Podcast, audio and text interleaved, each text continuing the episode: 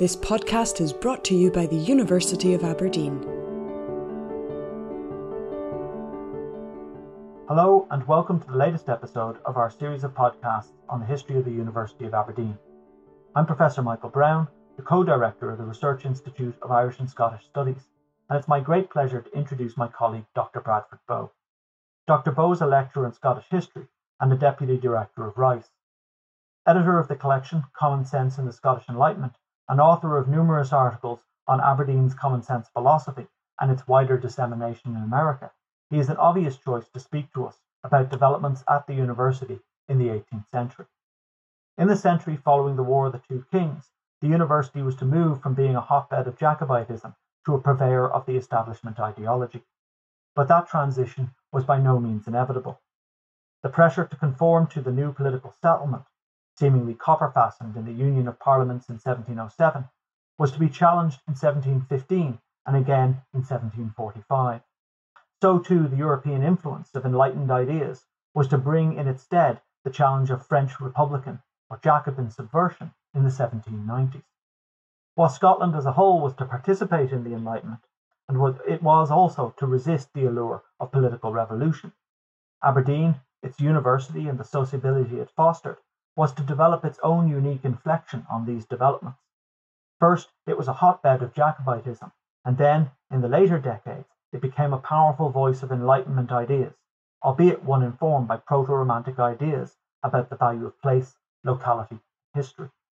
Dr. Bow will act as an able guide to these remarkable developments, uh, which saw Aberdeen's openness to international influence germinate a remarkable cluster of thinkers gathered in the Wise Club and which set the university as a whole on its way to fostering a new role for itself, training professional office holders for the British state and its imperial administration.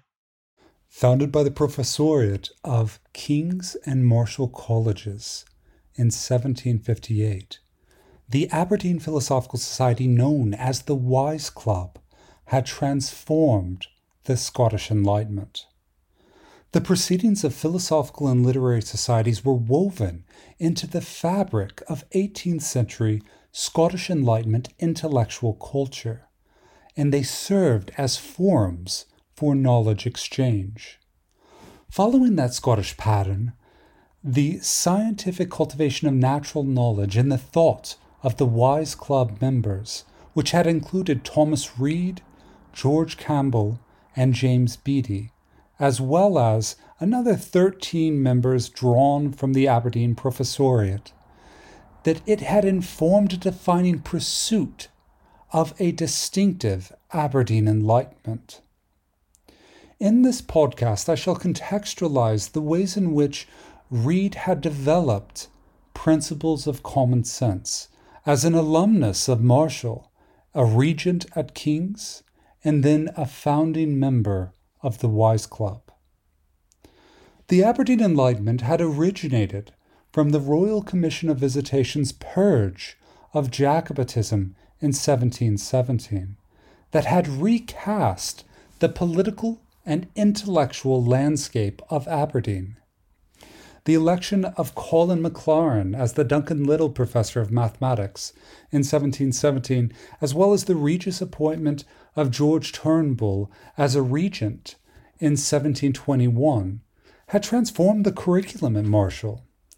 Now, from the belief that education in this country was upon a miserable footing, Turnbull's graduation theses, uh, which he had read before Marischal College students in 1723 and then in 1726, had introduced an alternative to the senseless metaphysical creeds of the scholastic model of education that had, in his view, enslaved young understandings.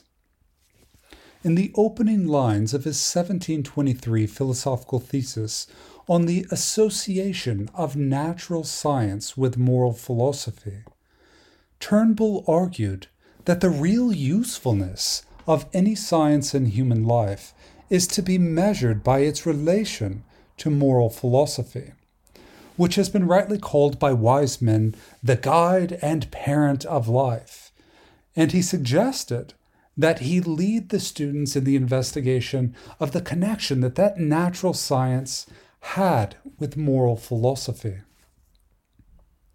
Following John Locke's essay concerning human understanding, published in 1690, Turnbull argued that all of our ideas arise from either sensation or reflection.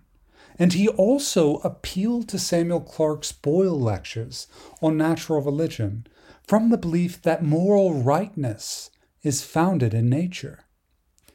Turnbull's 1726 academic thesis on the most beautiful structure of the material and rational world refine this religiously orthodox belief that an understanding of natural knowledge was nothing other than an acquaintance with the mind, which most perfectly rules all things. Turnbull taught metaphysics as moral philosophy to Thomas Reid between 1723 and 1726, whereas Turnbull prepared Reid to become an anatomist of the mind, Maclaurin provided an exemplary model for Reid to follow as a Newtonian. After graduation, Reid had entered the ministry and then served as a clerk uh, for the presbytery of Kincardine uh, O'Neil between 1731 and 1733. He later returned to Marischal as the librarian in 1733, uh, and he has a very rich legacy with that position, considering that his great great grandfather had endowed the funds for a librarian to exist at the college. So, not only was he an alumnus, but he was a legacy of Marischal College. And then later on, after completing a tour of England in 1737, Reid's maternal cousin, James Gregory, who had served as the college uh, mediciner, uh, had arranged for King's College masters to present him with the charge of Newmachar. But the parishioners of Newmachar uh, did not welcome Reid's ordination on May 12, 1737, as an exemplar of the patronage system that they had resisted. Now, it had been said that the delivery of Reid's first sermon uh, allegedly required a guard with a drawn sword to prevent the repeat of an earlier incident when masked men had violently thrown poor Reid into a horse pond. Yet Reid had gradually won, uh, won over the support of his parishioners through 15 years of service. Yet he had spent most of that time engaged with uh, different studies regarding mathematics, uh, astronomy, and especially Scottish moral philosophy. Once again, Reid owed his career progression to James Gregory when he replaced Alexander Wyatt as, uh, as a regent at King's in 1751. As a student of Turnbull, Reid had led his colleagues at King's to adopt a remarkably similar curriculum as his alma mater, which had recently completely reformed their model of education uh, to follow a professorial model after both Edinburgh and also Glasgow in 1783. But Reid had refused to abandon the regenting system because he believed that it was best suited for the pastoral care of young men, and in particular, young men uh, as young as 11 and 12 and 13, who he believed required um, attention and at least continuity as they moved from their Bodleian year through the Magistrand year. Uh, so their four years of study. Now, the difference of opinion between the virtues of old Aberdeen's residential college within the Regenting system versus the professorial specialization of a civic university located in New Aberdeen, being Marischal College, had ultimately doomed the Articles of Union in 1754. Now, within the 18th century, this marked the second time that Marischal and King's had failed at, at an attempted union The first one being in 1747 in response to a shortage of funds and students following the 1745 Jacobite Rising. Now, even though that they failed with unifying both of the colleges to form uh, a university similar to what had happened in 1641 with the founding of the Caroline University um, as kind of a homage to Charles II, and also a reflection of the role of Jacobitism in the northeast of Scotland. Now, in spite of that, the founding of the Aberdeen Philosophical Society in 1758 offered an alternative way in which the Aberdeen Professoriate collaboratively set forth the philosophy of common sense, uh, which was a religiously orthodox alternative to the mitigated skepticism of Scotland's great infidel, David Hume, and also the ideal theory more broadly. Now, I imagine many of you are at least aware of David Hume's legacy and maybe even his recent controversy regarding some of his works. Uh, but I should add that he was uh, very controversial in the age in which he lived as well. So, in his Treatise of Human Nature, published in three books between 1739 and 1740, Hume sought, Hume sought to revolutionize the science of man through the use of the experimental method of reasoning. In an appeal to Lockean epistemology, he argued that impressions of observed objects and human behavior created subjective ideas about their properties. Now, this subjectivity of impressions had led Hume to deny the existence of objective moral judgments, and to propose that neither reasoning nor experience provided conclusive evidence of a supreme design. Now, Hume's skepticism alerted the Wise Club to the dangers of the ideal theory, also shown in the selective works of Locke, George Berkeley, Rene Descartes, and Nicolas Malebranche. Wise Club members associated the ideal theory with modern philosophical skepticism from the different ways in which it undermined commonly held beliefs. The use of the term common sense to describe mother wit or self evident beliefs misled critics that common sense philosophy lacked sophistication. On the contrary, like Turnbull, common sense philosophers believed that the science of the human mind shed new light on the cultivation of natural knowledge in moral and natural worlds. They argued that God designed the human constitution with agency to improve faculties of the mind. And the origin of divinely inspired principles of common sense was self evident. Reid considered the difficulty of a just philosophy of the human mind in relation to the general prejudices against David Hume's system of the mind in his first discourse that he read before the Wise Club on June 14, 1758. In doing so, he sought to discover the simple and original principles of our Constitution in a system of the mind that enumerated the original perceptions and provided a clear explanation from them of the phenomena of human nature. Now, in addition to that, he also followed the Scottish philosophical tradition of teaching metaphysics as moral philosophy, in warning his students at King's College that, and I quote, a profound philosopher like Hume comes and tells us that common sense is a fallacious judge and that it is not to be trusted as a reliable testimony. End quote.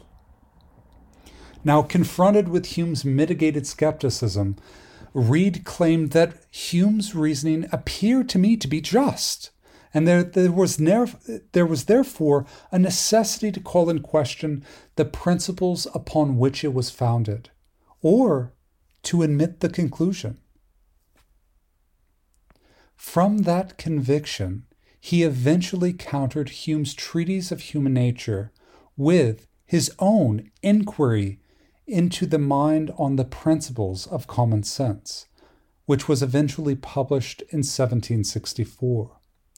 Before that publication, Reid had sent Hugh Blair, uh, who was uh, a professor of rhetoric and belles lettres at Edinburgh University and also uh, a close friend of Hume as fellow members of the Select Society, uh, as well as the Philosophical Society of Edinburgh.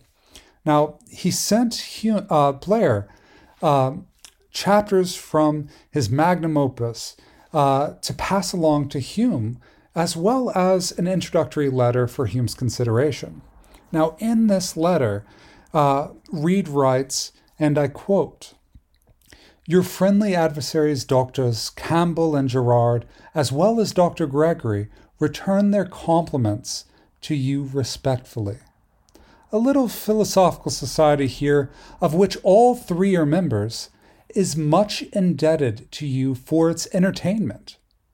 If you write no more in morals, politics, or metaphysics, I am afraid we would be at a loss for subjects. Reid had shared Hume's criticisms of Locke's ambiguous treatment of ideas as a placeholder for all the contents of the mind.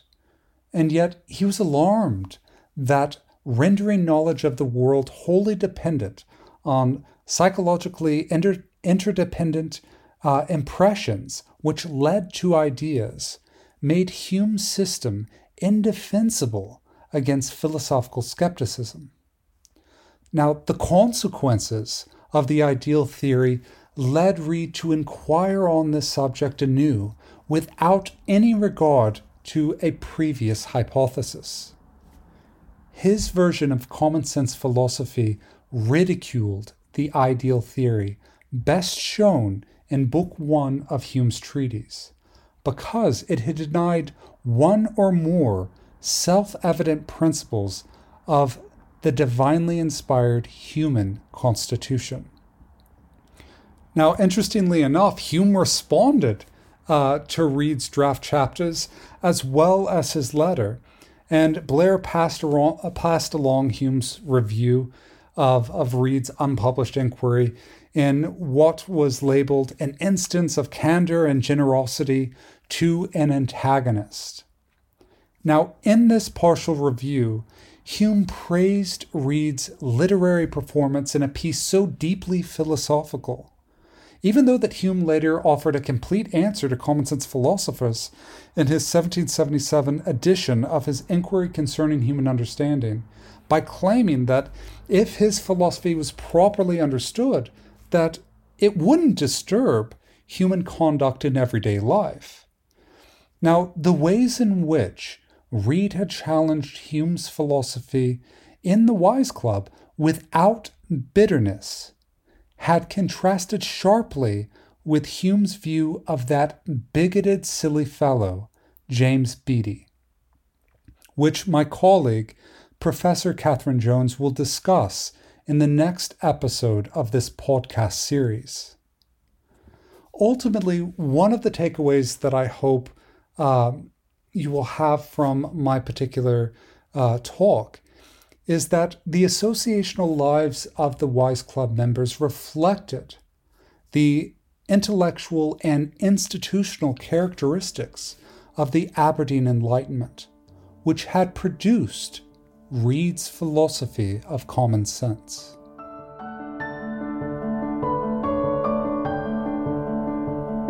This podcast is brought to you by the University of Aberdeen.